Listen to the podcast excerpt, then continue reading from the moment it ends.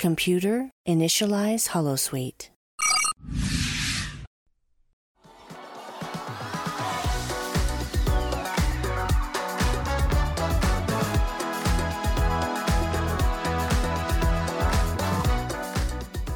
Ooh, this is the new shuttle with the blast shield. Yeah. The blast Stop it. shield No, and the blast it shield. And it it comes works. down and it goes up. Blast it. Stop it. Stop shield. it. Welcome back to a brand new episode of Blast Shield, a Star Trek Lower Decks podcast. I am Kyle West and I'm joined by Katie West, my darling wife, who before Lower Decks really was not much of a Trekkie, but now is, I guess, becoming one of us, one of the clan group. I've been invited You've been invited in. and know. I have accepted graciously. I can't imagine going back and telling the, the Katie who I met seven or eight years ago, it's like eight years ago, isn't it? Maybe nine, close to nine, I think, actually, that I would have you on a Trek podcast within a decade. I wouldn't have believed you. and I am delighted at it. This is what hashtag winning is all about. Welcome to our review of the Star Trek Lower Decks episode Mogato Gamato. Which is the fourth episode of season two, and we will be getting into our review of that very soon. Before that, please do not forget to subscribe to this podcast if you have not already. If you are listening to us on a podcast app, there'll be a follow button or a subscribe button, whichever one that app uses, go for it. If you listen on the website, on our actual website page, there are a, a load of uh, links to click to different podcast players to uh, save us on. So please do that. And if you're on Apple Podcasts or any other podcast app that allows you to leave reviews or at least star ratings, we'd really, really, really be very thankful for a five star rating and even possibly a review if you have the time. Just helps us with all the algorithms and, and such. There's a lot of Trek podcasts out there, and we would love to be one of your definitive Lower Decks podcasts. And there are a lot of good Lower Decks podcasts, babe. Are there? Yeah, but we strive to be as good as I we can. I thought you were going to trash talk the other ones then. No, I mean, I could lay down, I could throw fists. I don't want to. We're all part of the same community. We're all loving life. No tea, no um, shade. Yeah. What? No tea, no shade. Yeah, What's that mean? that's a RuPaul thing. Oh, okay. I wouldn't get that then. Yeah. That, that's not on me. No tea, no shade. As in tea like the drink tea. No tea is in capital T, like truth, I think. Okay. I'm, I'm, And then shade, you know when you throw shade at oh, I know that one. Yeah. Okay. I get that one. Anyway, something I get a lot better than that are Trek references and such. So we're going to have fun picking out a couple in this podcast. As we record this, actually, we are about 12 hours out of this episode going live and also about 12 hours out of taking our children back to school. Oh, Start of term. MF, yeah. You've survived the summer? Oh my god. You feeling good about it? I, I'm surprised that I've made it to this point. I'm shocked at my own resilience. I'm just, ah, tomorrow is going to be sweet, sweet silence. What we're going to do is talk Star Trek, talk Lower Decks, and also talk about it as reasonably fast as we can because we have to finish NCIS New Orleans Season 5 DVDs. Yeah, we do. We have a two part finale to watch. Mainly, I got us into this because of Jonathan Archer, who is the lead on it. Do you know that Otherwise took me a moment Oh, because now you know him as Dwayne Pride. because now he's Dwayne. When did that transition happen? So I'm talking about Scott Bakula, obviously, who's the lead of NCIS New Orleans, which is finished now. But we are we've not seen it. We've just been watching it this year, haven't we? Uh, from season one onwards, and we're just about to wrap up season five. Scott Bakula, who played Jonathan Archer, is Dwayne Pride in this show, and for a while you couldn't get used to him. No, Dwayne I was Pride. calling him Archer. Yeah, but now he is he is Pride. Looking forward to wrapping that one up. So we'll get to that. Me and you, as soon as we finish this podcast. Before then, let's talk about the episode Gumato Mu- Mugato. I know I was I was trying to do a gag from the whole thing that the name of them kept being pronounced differently throughout the whole Ah. episode. It just so happened that as I went to do it, I forgot what the actual correct ones were anyway. So maybe that kind of were. I thought when I heard the name of this episode that it was kind of like tomato, tomato, potato, potato. Kind of is. Also a bit like Hakuna Matata. I, I took it as as that the Hakuna Matata thing. I, I'd forgotten all about. also, as they as they kind of pronounced it differently through the episode, it reminded me of that really, really. I mean, parents out there, I'm so sorry for what I'm about to say, but that episode of kids TV that goes ooples and banunus. Oh gosh. It goes like apples and bananas, apples and bananas, ooples and banunus. So there's this. I yeah, thought it was gonna be so like this that. nursery rhyme, which is meant to, I thought, teach your kids how to say words properly, has them calling apples apples And like bananas, that. bananas. What's the point of that? I don't know. It's teaching them the wrong thing, but these kids aren't smart enough to know the right thing yet. But once you get that in your head, like I'm going to be singing that on a loop until I eventually pass out from exhaustion tonight. It's a real, what do they call it, earworm? I've never heard that before. Maybe it's just a German thing. if you get a song stuck in your head, it's called an earworm. Earworm?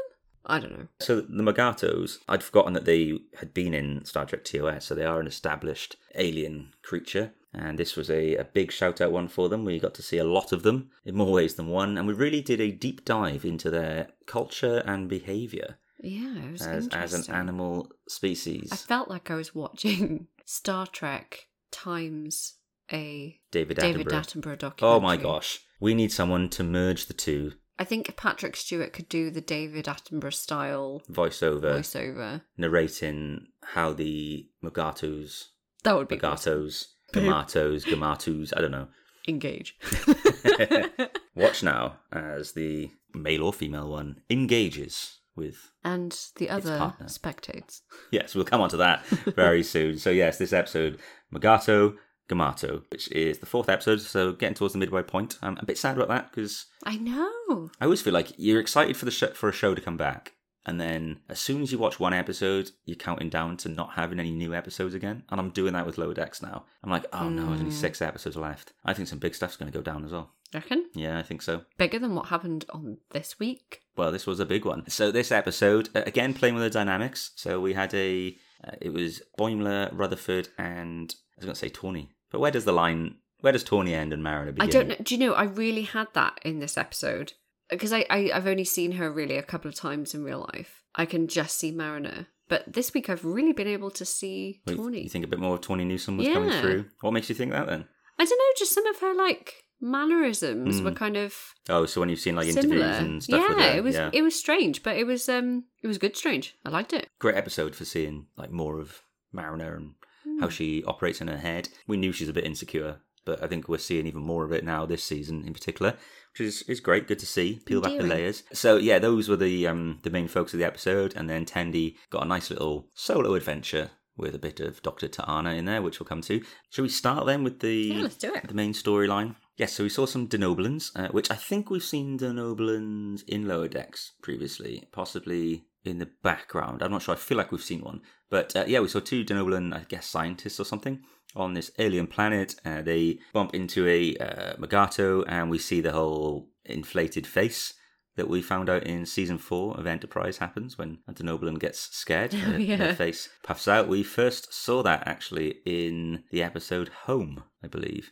of Star Trek Enterprise That's a jolly season good four, memory. third episode. Yeah, they were in the bar, and it was when xenophobia was starting to develop on Earth following the Xindi conflict, Mm. and then people were starting on Phlox, and Phlox's face puffed up. Oh yeah, I If you remember. remember, yeah. So uh, we got to see that here, which was great. A little no, I love the end when there's like Enterprise nods on this show. So this obviously sets up the whole episode because the Magatos are not meant to be on this planet. I think didn't they say they're not indigenous to it? yeah. but there's loads there because as we'll find out the ferengi are um hoarding them there and selling them off and killing them i guess and we saw Taking ferengi horns. yeah taking the horns we saw ferengi wearing the skin of one you know the main guy so Oh my god, I totally didn't pick up on you that. didn't twig to like the white hair and the horn yeah so that was the one that would have been skinned so we'll get to that soon uh, the teaser of this episode which kind of set everything up was that a nod to TNG with the fighting. I forget the name of it, but the little suits on there. I call them pugil sticks because it kind of reminds me of like that Gladiator show that was on. yeah, that's what. Yeah, yeah. I, I was going to sing the song of it then, but uh, I can't remember it. What, No. what did the guy used to say? The like commentator would be like, "Challenger, ready, Gladiator, ready. three, two, one." And then uh, they'd start, and we saw this year. So uh, Mariner, well, it was just me, Rutherford, and Boimler going off for a little bit of this combat training. Mariner sees, joins them. They're quite open to this, and it seems like they've been planning for this. They've been training for about a month, Oh, I they've think been they said. waiting. Because I guess Mariner kicked their ass before. When they start off, obviously they smash Mariner uh, the first time. Uh, Boimler rather unnecessarily also then draws blood from her with another hit, and they They point out they've been teeth out. training knock her, knock her teeth out. Mariner's a bit shocked, and it reminds me of that line of, you know, you made me bleed my own blood. Which, where's that from? I don't know. You make me bleed my own blood. What other blood would you bleed? I don't know, I can't remember where it's from. But um, she obviously then proceeds to, like, kick the crap into them. She makes Boimler vom. Yeah, Boimler vomits in the middle of getting beaten up. uh, she actually impales uh, Rutherford's hand to the, Yeah. the ground. I mean, that, that's brutal. But I guess when you've got 24th century medicine, which can heal most things, I was gonna say she must have like grown her tooth back well, I would after have. being. Well, surely she'd have a fake one now, wouldn't she?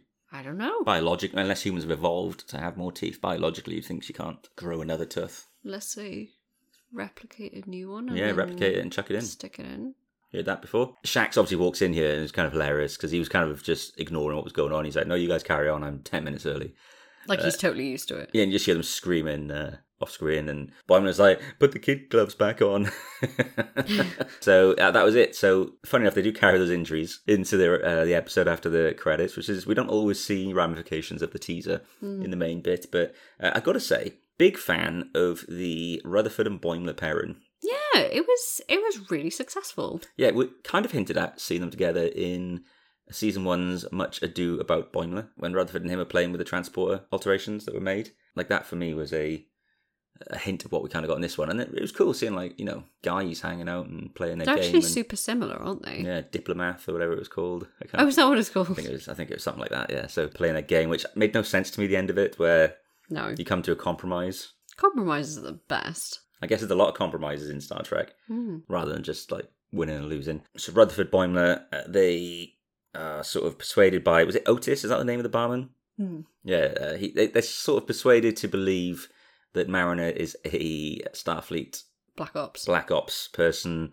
Has done this, has done that. We found out the name of another ship she served on, the Atlantis. I don't think we knew that before, and how she is clearly undercover because having a mother as a captain and two of these sort of nothing blokes as her friends uh, is good cover allegedly. And we see her throwing around like the, the Klingon knife and stuff, and not even looking and not hitting her fingers. And uh, so they buy into this. so for the whole episode, they are terrified of Mariner, uh, which I thought was quite funny. Now, I'm just going to address this right now. I mentioned this to you, I think, on second viewing, is that everything they said about Mariner, like, you know, is she Black Ops or all these things, this was the internet during season one. I- think we even might have discussed it as well. Uh, like, what did she do previously? I think we might have, and she's hinted in comments she's made about stuff like that before. So I have a feeling this was kind of a addressing the fans and what fans had been saying about her on the show. I didn't really pick up on that until second viewing, and I was like, "Wow, this is really, uh, this is, It is really true. Yeah, it is true, isn't it? Because Yeah. you do start to wonder, like, where's she been? And I love that there's like these. We've seen this before. Suddenly, everything that they do, you see it from a different perspective now. Like where they're afraid of her. So like when she, uh, when they're on the planet and they find these Ferengi who are being, you know, evil to these Magatos, and and when a fight breaks out and they accidentally let them out, she, you see her stick a knife into Shax's heart. It looked like, and then suck the blood. Which she was, as we found out, she was just trying to get the venom out of him. But through the eyes of Boimler and Rutherford, it looked like she had just tried to kill Shax really and drink his blood. So Even to do that, though, hang on. Even to do that, she must have some, like, really in depth training to know that you can. Maybe she is Black Ops. Well, see, I'm a bit, bit, bit funny, I guess, in how we're going around this episode because we have the fun things we want to talk about are kind of at the end of it. We do find out that she's not and that she planted that story. But I was convinced the whole episode was going to end with her, you know, making it clear that all those things are just coincidences and she's not Black Ops or something like that. But then we'd get like a final Mm. scene which would establish that actually she had been.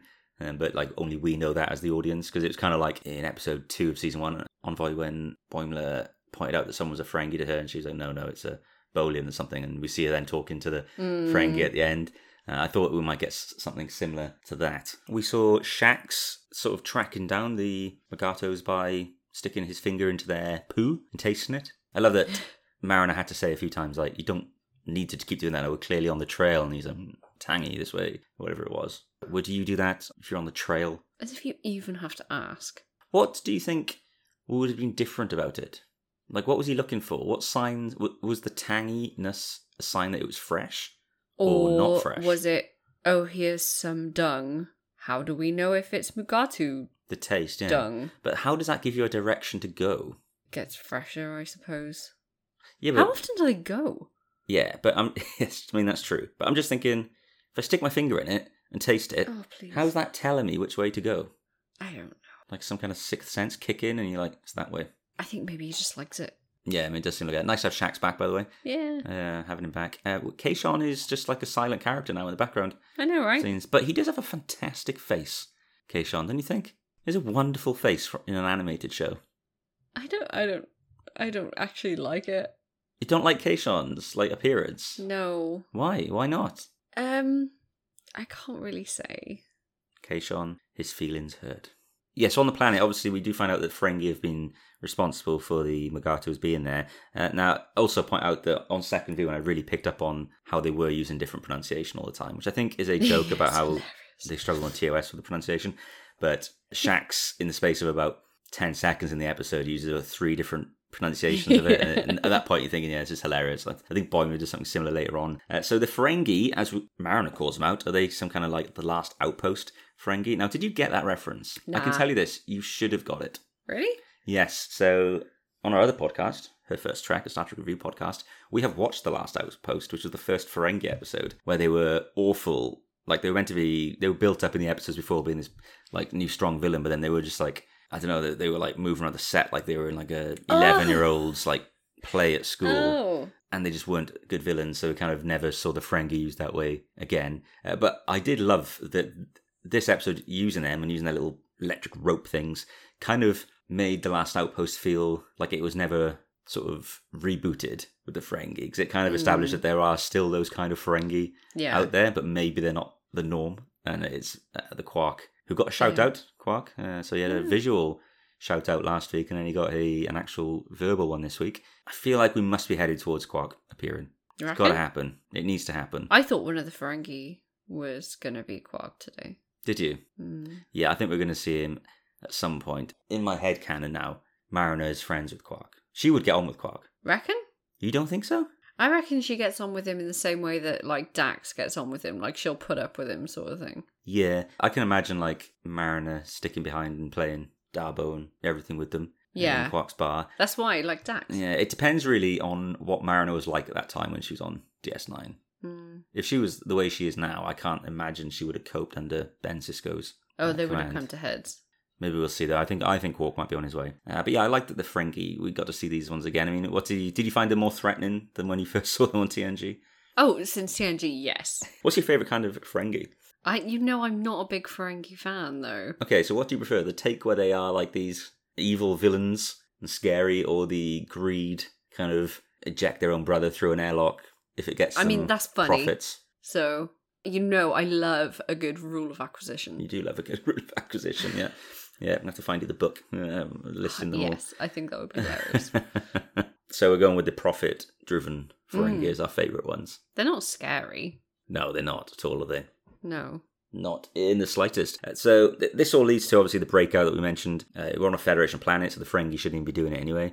And I love the Ferengi play stupid through the whole thing. Is but- it? Yeah, oh, I had no idea. I mentioned earlier about obviously Mariner sucking the blood from Shax. Rutherford and Boimler see that and think that, oh my gosh, she is Black Ops. Don't know why they thought that would mean that she'd be evil to them, but I guess when they see her drinking the blood of, You heard what the guy said when her back's against the wall. yeah, they do whatever That's they need to to get survive. crazy. Yeah, that's true. So they run off screaming into the wild because I love that they see all these Magatos and they're kind of like, we can't go out there. Look how many Magato there are. Yeah, but Boimler's like, yeah, but Mariner's in here. like they're more afraid of Mariner. Yeah, yeah. And so they One go out. And, they go out into the wild. They meet. What was the name of this guy? Oh, I want to say Pating, but I feel like that was a Doctor Who. Patinga. Patinga, was it? Patingi. Pating. Patingi, Patinga. So Patingi uh, was a Tellarite who's also, I guess, I guess Australian. I think it was Australian. was it Australian was it like South. African or something? Or... I don't know. New I don't think he's supposed to be from any of those places. No, he's clearly not meant to be. I assumed he was Australian at the time, just because of the whole. You always have like the Australian people out in the wild. Steve. Owen. Yeah, Steve Irwin kind of God shout out. soul. Well, God rest the soul of Patingi because had a horrific death where his head was, I thought, pulled off the body, but actually, no, it. I think the, he got caught by surprise and his head bitten off his body. oh God. Did wasn't it? I think the Gama- I don't know. I just saw a lot of purple blood and went. Yeah, Eesh. yeah. So Rutherford and Boimler run off. I love the line that about his five books though, because they thought he was an expert. He's like, "Yeah, I've got five books." And later on, he's like, "No, I've got five books. I don't write them. I, I love how I have five of them. I've read them, and now I feel like an expert." he, his noises were so. It was a bit like when um no when we went to that dinosaur thing the other day. We pressed like the the little button to make some dinosaur noises, and it was clearly just a guy going roar. Yeah, a few of them, a few of them on that on that Jurassic, what's it called, Jurassic Land or something like that. Yeah. A few of them were like that. It was person just doing a raw Yeah, sound. and then some of them I was like, this is definitely an elephant noise. This is a T Rex. Come on. Rest in peace, Patingi. This all leads to, I guess, the bit that anyone listening to this show, listens regularly, is probably just waiting for our thoughts on, I guess, the most graphic sex scene Star Trek's had to date. I have never seen anything like this in my life. I need to just put it out there now before we get into this. Star Trek has never really given us normal sex scenes. We get a Riker and Troi sex scene in Star Trek Nemesis. You'll forget I've even said that by the time we get to it. But that's the last so. like that's the last TNG film, so like they're both very old at this point, Riker and Troi. So we get an old person sex scene. We've had Data and Tasha. Yeah, but uh, what I mean is that we didn't see the scene though. We've had Oh. sex implied lots of times, but we see the sex scene in Nemesis. Then in Discovery, we saw Klingon boobies, Oh, yeah, Klingon boobies. and then I mean, I did probably another section I can't think of where we see the the act. But then in this one, we get the What To Paul and. Ah, we never saw the actual. Do we not? We see the beginning when she disrobes with him, but we never see them have sexual intercourse. But then this time we see uh, the Magatos going for it, and they go for it. There was so much. So Boimler and Rutherford obviously thought they were being chased, so they hide inside a tree log. Uh, it turns out, They were just looking for something to lean on. yeah, something to lean on, and they proceed to aggressively mate Rutherford and Boimler. Obviously terrified, come out, see there's a third one coming, who, and they think that he's or she, I don't know, is going to assert their dominance, yeah, and uh, then suddenly sits down uh, and makes this hand gesture for them to carry on as they were. And then I think Rutherford is like, you know, what's, what's he doing? Is he asserting his dominance? And Boimler's like, I, I think he likes to watch. Oh. And then we see him rubbing his horn in a way that would.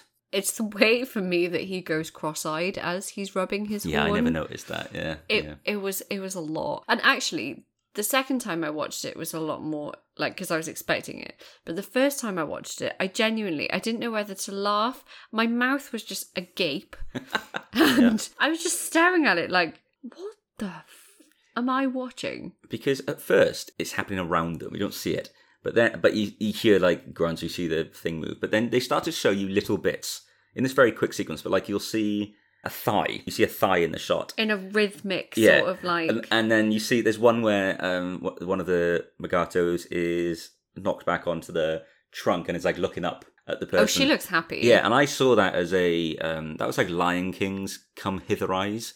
You know, in uh, you know, in Simba and um Simba and what's the name of Nala. the Nana Nala Nala. Nala are kind of when they see each other again, they're playing, and you got "Can You Feel the Love Tonight" song. There's a Oh. moment where she kind of looks up at him, and it's like those "Come Hither Eyes." Yeah, but at least in Disney, it's implied. I could imagine that song playing over these Magatos going for it Yes, so can I. because we and didn't now I'm just the thinking song. about Simba and Nala. This is so But- so wrong. because we didn't have the song, then it looked more aggressive. than maybe it was. Could have been a lovely thing. Can you feel the Magato love tonight? Oh, I could. So I imagine Boimler and Rutherford have to really sort of. I don't think it would for- be that kind of song. I What think would it it would be? be like down, down, down, down, down, down.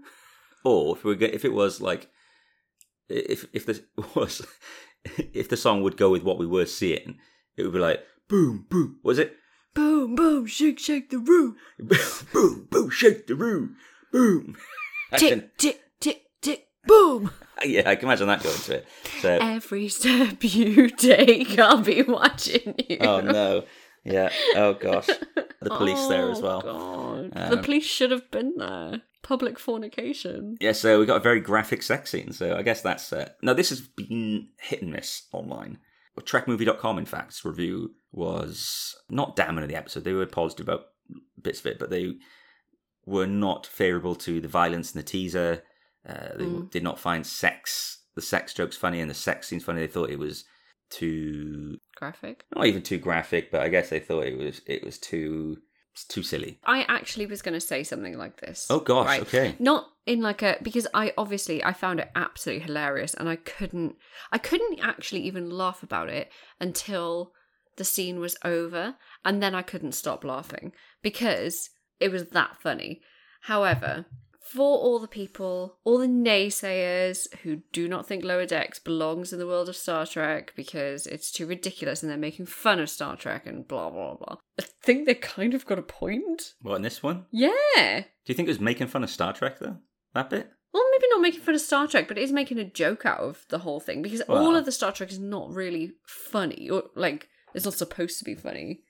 Some stuff's funny because you're just like, oh, Yeah, yeah. But I I'm don't gonna know. see. I'm gonna completely have an opposite opinion to you on it. Okay. I get it that as Star Trek fans, we're not used to that. But here's the thing, and I, I said this on Twitter: Lower Decks is an adult comedy, and it shares a space in the media world with Rick and Morty, South Park. You know, adult comedies. Hmm. Other ones that I've just never watched, so wouldn't try to try to name.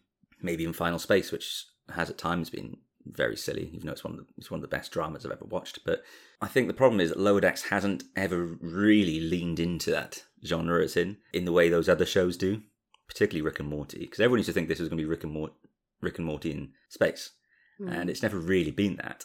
So I think that this on this occasion they did lean into their genre more. They did not, though, dip their toes into the pool of inappropriateness. They fucking jumped in there Yeah. and they bathed and basked because every every single moment of the scene it just got more and more extreme. Yeah, and then by the end, when that Mugato is sitting there wanking off his horn on Wow. his head, it was a lot. I think he was just scratching his horn. He was cross-eyed. That is you um, projecting human sexual activities onto the Mugato. So the others were mating, and he was what scratching an Mhm. itch. I, I think he Has does- he got a Mugato STI? I think he Has he?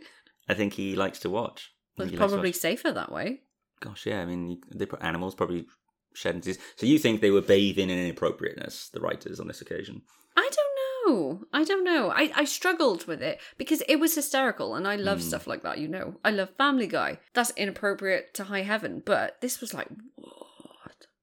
I'll tell you one thing that if I was going to try and be critical of it, I'm not here to criticize or anything, but if I was going to say, did it go too far? Maybe the whole stroking of the horn was a visual gag they didn't need because they'd already, It was already hysterical. yeah, and- and the gag was already made because the whole sitting down, telling him to carry on, and then Boimler saying, you know, I think he likes to watch, that was enough. You didn't necessarily need to do the uh, the wanking gesture with the horn. And I'd love to know if that was in the script or if it was just something that the artists thought as they went on and it got added in. But uh, I found the whole thing funny. But yeah, I guess if you if you took that part out with the horn, I think people would feel very different about the scene. The horn, I think the Mm. I horn stroking probably pushed it. I'm wondering, like, when this was brought up, whether they had this similar conversation and they were like, do you think we should do it? Should we do it? Should we make him, Hmm. like, touch his horn? Uh, yeah, I do wonder if they ahed over it. But in the grand scheme, I do just think they were sort of they were just leaning into their genre more than, than we've seen them do previously, and it is what people thought they were going to do more of. Some people who were worried about the show, maybe, and so for them, maybe this was if this had been like episode one Oh, or episode two of Lower turned it Decks, off, it, yeah. But I think Lower Decks has earned enough. It's done enough really good Star Trek stories to get away with this one. I think. I think when at the same time, like last week, we were talking about how Mariners served on DS9, how Mm. oh she must know all these people, and it feels really real. And then you take a moment like that, and it doesn't feel as real anymore. Yeah. Well, I think that you could have got away with the, them being stuck in the bit where the Mugatos are having sex against Yeah. it. You could have got like because that's dogs hump our legs. You know what I mean? Like this stuff happens. But yeah, I think maybe the the guy watching and stroking his horn was maybe uh, one too many gags in there. Uh, but let's not get caught in that one. This obviously leads to them find out that Mariner is not Black Ops, and she has been feeding that story herself Hmm. to keep That was a to keep jerks away from her. Yeah, so we see her do it later on with Otis when she tells a really over the top and elaborate story of how Boimler and Rutherford stopped the Ferengi. So yeah, they saved the day through using their brains and their smarts uh, and using math, as Mariner points out, by pi basically pitching, making a sales pitch to the Ferengi about how it would be better to turn this into a Sanctuary. sanctuary. I mean, you look at all the merch and stuff. I was thinking more zoo, but which has its own problems as well, possibly. But but no, at the end we hear the Ferengi say this: we must now treat these animals like godly beings almost and look after them. I love though that they came in. You wouldn't know this yet, but uh, they came in with the uh, the hollow sort of um, wood that they uh, Kirk does this in a TOS episode to fight Gorn. Uh, Ah. and he used it as like a cannon thing. I even remember that, like it's one of my earliest Star Trek memories. that whole thing. And Harrison, like his first Star Trek he watched was that episode as well, and he remembered it. Like so, Harrison got one of the nods. I love they come in with it, and I thought, oh my god, they're going to blast him, but they used it as a projector screen. so, uh, sorry, as a projector, so they could play something out their business plan. And that was the end. That was smart, and Mariner was really impressed by how they did it and their kick-ass bravery in doing so. And they did it the Starfleet way, which is how Boimler did a couple of weeks ago when he saved the day as well. That's a compromise. Yeah, yeah, they did come to a compromise, so it did tie together nicely as well. Uh, so, first off, question for you then: uh, Mariner planting the story herself. What do you think? I was really surprised. Yeah, However, when she said that, I did think, she was bullshit. yeah, that she's full of it. And then that at the end, when she's talking to the barman, yeah. Oh, she's oh, I know. I thought she was like, going to say something. Yeah. "Hey, stop telling everyone what you've heard about me, or I'll kill you." Oh wow! You Actually, know? that would have been the hint I'd have been talking about. You know, like where we find out that she was lying, that it, it was actually true, and we end on like that note. You're like, oh Things oh that happen in Black Ops stay in Black Ops, Otis. Imagine if, like, at the end, we just saw like Otis get reassigned, and then Mariner was like, you were just cut in on "It's like, Mariner's hey, face. Otis, you're now moving to Well, don't even see him. the USS whatever. Don't even see And him. then you hear a scream, and then behind Mariner, you just see like a frozen Otis go out because he's Wow. been shoved up the air. Oh my gosh, you're actually going for his death. I, I was I was thinking we'd allude to it. So basically, I mean, yours is much more doesn't leave much to the imagination. That one. No. That, that implies that she's a murderer, though. No, she didn't do it. Because I was Powers think- that be. I was thinking they could come in at different barmans there and be like, oh, where's Otis? And they'd be like, oh, reassigned. He's and been you just cut in on Mariner, and it looks like reassigned. Yeah, that's is it. That, and you just cut in on Mariner, and uh, you know that she's probably done it, or it looks like that. Anyway, did you enjoy this as the main storyline then? I did. Obviously, the sex bit you think it was maybe It's, it's too only far on reflection because honestly, at the time, I thought it was really, really funny. because, as you said, it just kept getting. It just It didn't tame itself. It was yeah, getting more and more graphic. It was like a snowball rolling down a snowy hill Yeah, it just kept going, like the Mugatos kept going, really vigorously. until the end when they all fell asleep. Yeah, we've been there. Cuddles. Yeah. Not Oh. with a third Mugato. Yeah, really, really like this. Uh, I like that it was the Starfleet way that won out again. Mariner has not done a whole lot of saving the day this season. For all those people who like to say that she always saves the day, she hasn't really. Hmm. She didn't save the day in episode two with the puppets. Episode one was she did kind of cause the problem, and she only saved the day by kicking Ransom in the nuts. and last week she kind of broke the the cat thing as well.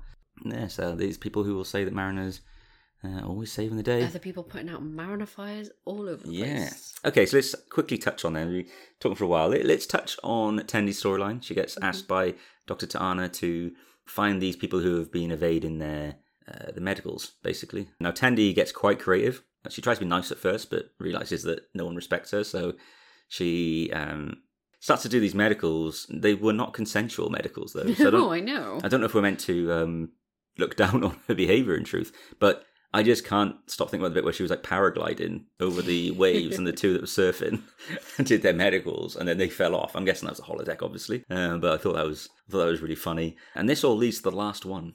Who is patient? Zero eight zero one nine. I knew this straight away because the way you know, like Doctor T'Ana's been shifty. Yeah. Straight away, like, oh, don't worry, it's, it's great. Did you think it was obvious that it was going to be Uh, it was at that point, but it was when she just was like, "It's you, isn't it?" And she's like, it's like the evil mastermind getting caught. "Very clever, Yeah. Tendi." turns around and you just see this change into T'Ana. And this obviously leads to to T'Ana going full cat mode. Whenever she loses her inhibitions, even for a second, she's just a full-on cat, she is, she just becomes a cat. like a feral. Yeah. And I would say like surely cat. Starfleet would be like the officers on the ship be like, what the heck? When she's like leaping around the corridors and, and climbing through Jefferies tubes and things and But think about Screeching. Paul when she was doing that thing where she was like really horny. She was like a true. cat. And you know, though, it just makes me think that in Starfleet, we've seen it being quite normal a lot in the old Treks because they didn't have the budget for all these kind of things, even the live action stuff. But, you know, given the alien cultures and stuff they're living with, I feel like it's probably quite normal for just weird stuff to go on around She you. must be a damn good doctor, though.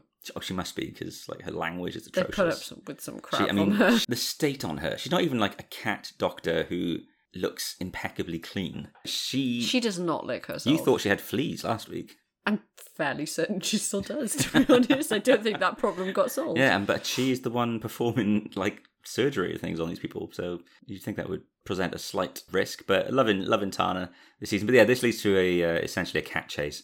And Tendi will not give up. She needs to complete this assignment to show she's got it. T'Ana admitted she got to do it because she didn't think Tendi would get that far. Uh, this leads to Tendi breaking her arm. And I do love the whole uh, that T'Ana's like, oh, right, this one again. Uh, that old chestnut. He turns around and, and then you literally see the bones sticking out of Tendi's Was it arm. bones or was it wires? It looked like wires. It wouldn't be wires, would it? Yeah, but it looked like wires. It'd be like veins, probably. Well, do you think Tendi's a robot? Well, now I do. Okay. So she did get the scan though with T'Ana, and Ta- T'Ana was like, "Uh, you know, I, I can respect that kid. Well done. he got me. I find it weird though because I wish there had been an actual reason why T'Ana didn't want it done. Yeah. But she was like, eh, it wasn't so bad. I just like that. It's just another example of T'Ana not being suitable for her job. We've already said about the her hair and everything, the risks that presents in her profession. Uh, Bedside bed- manner. Yeah, bedside manners sucks.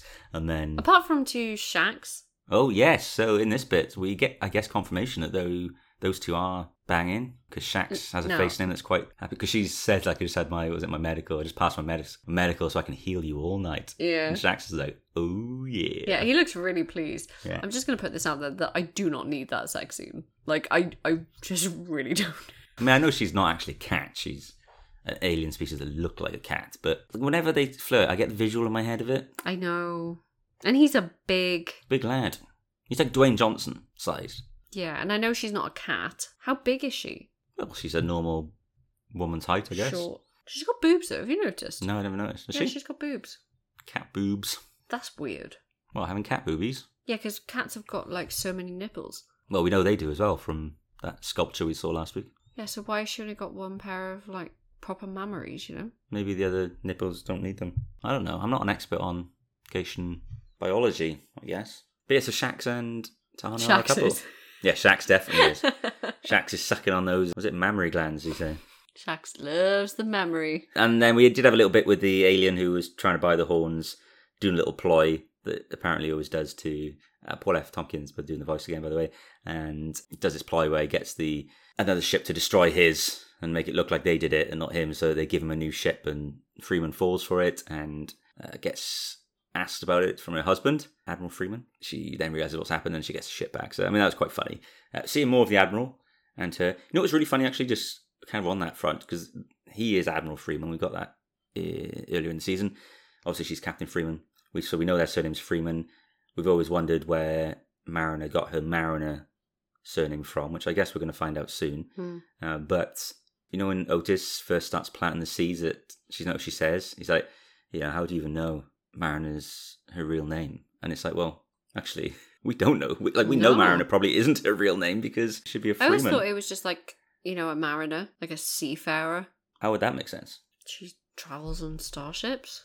Yeah, but Ships. yeah, but names come from anywhere, so that could be true. That could be an origin of it. But I thought before we thought maybe the admiral's surname was. Well, we didn't think they were together, but now we seem to. Mm. Or she's been married and she just hasn't changed her name back. Oh, I didn't even think of that.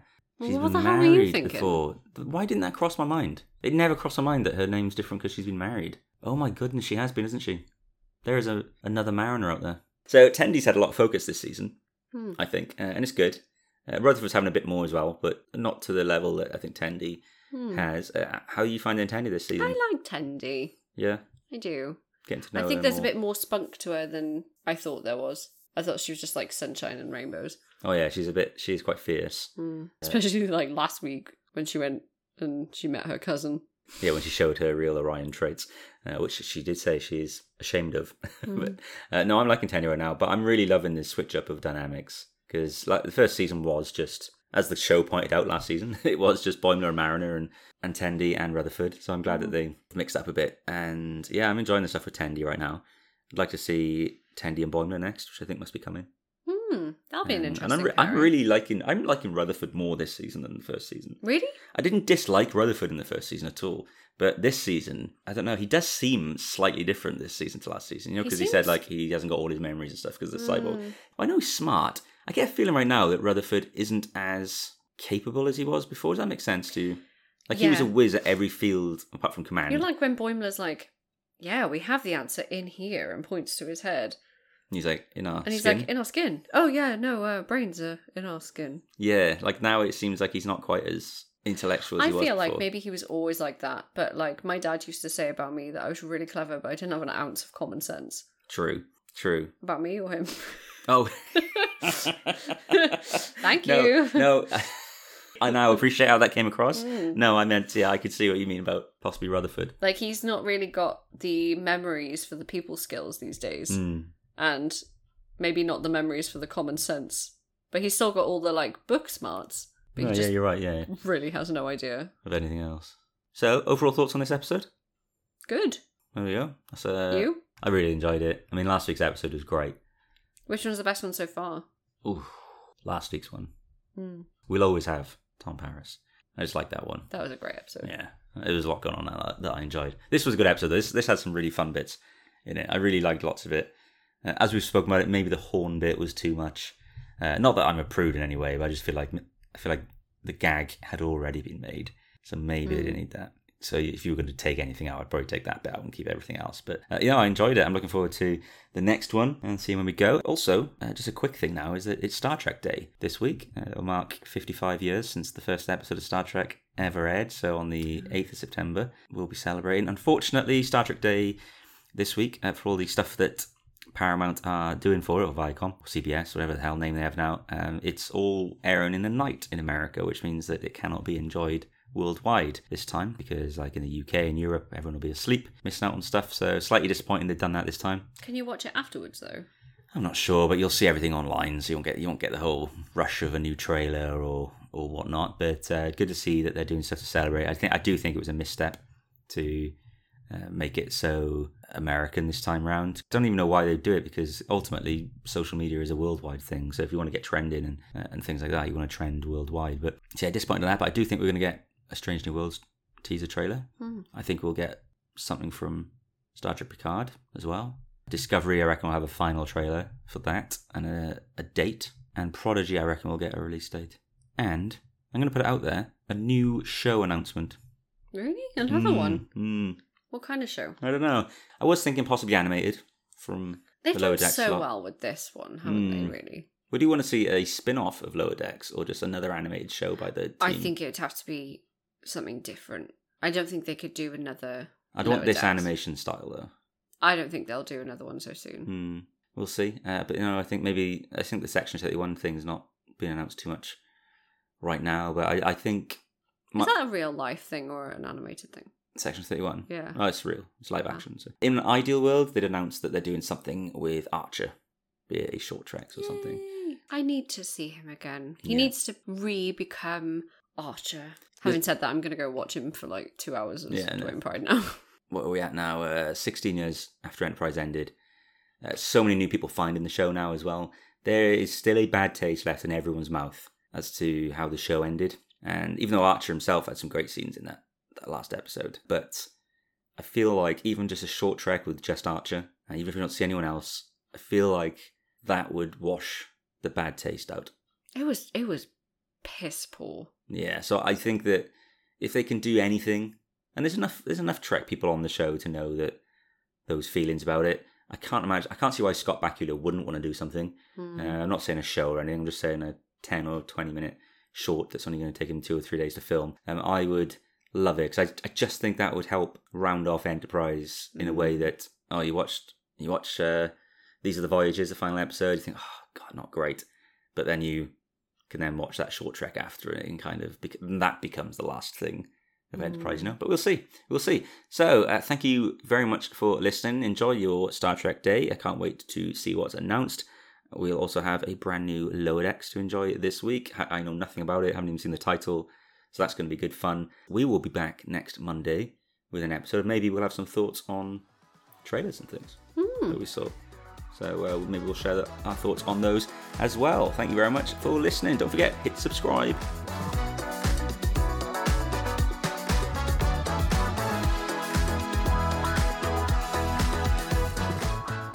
This show is brought to you by Holosuite Media. Computer, list other available Holosuite Media programs. Loading Holosuite preview program for The Janeway, a Star Trek Voyager podcast. Yeah, so we cut to night time. Harry sneaks out of the bed and starts looking up Voyager with his security codes, etc. Um, again, should be in underwear, but Computer, show me Tom Paris. No, I'm just kidding. show me his location right now. Oh, he's 450 meters away. hey. oh my gosh, it was Grindr. That's. He's like, I have to go to a hookup, Libby. I have to go to Bear. I have to. He found, he found him on, Tom and on Harry Space on Star Trek Grindr, and he's like, it's Space Grindr. Loading Holosuite Preview Program 4 Beyond Farpoint, a Star Trek The Next Generation podcast. and Picard's the other character trying to solve the mystery. So he leaves for that reason alone. It could be, and it could really be any character. Any one of, of the main cast members could have gone with Data and been there with Data several days later trying to solve what happened to the Enterprise. It's, it, it, it's very, very much a kind of a, a plot reason and nothing more, I think. Yeah, um, I kind of wish Data had stayed on the ship actually, because I would like to have seen him regress to a pocket calculator. Computer, deactivate Holosuite.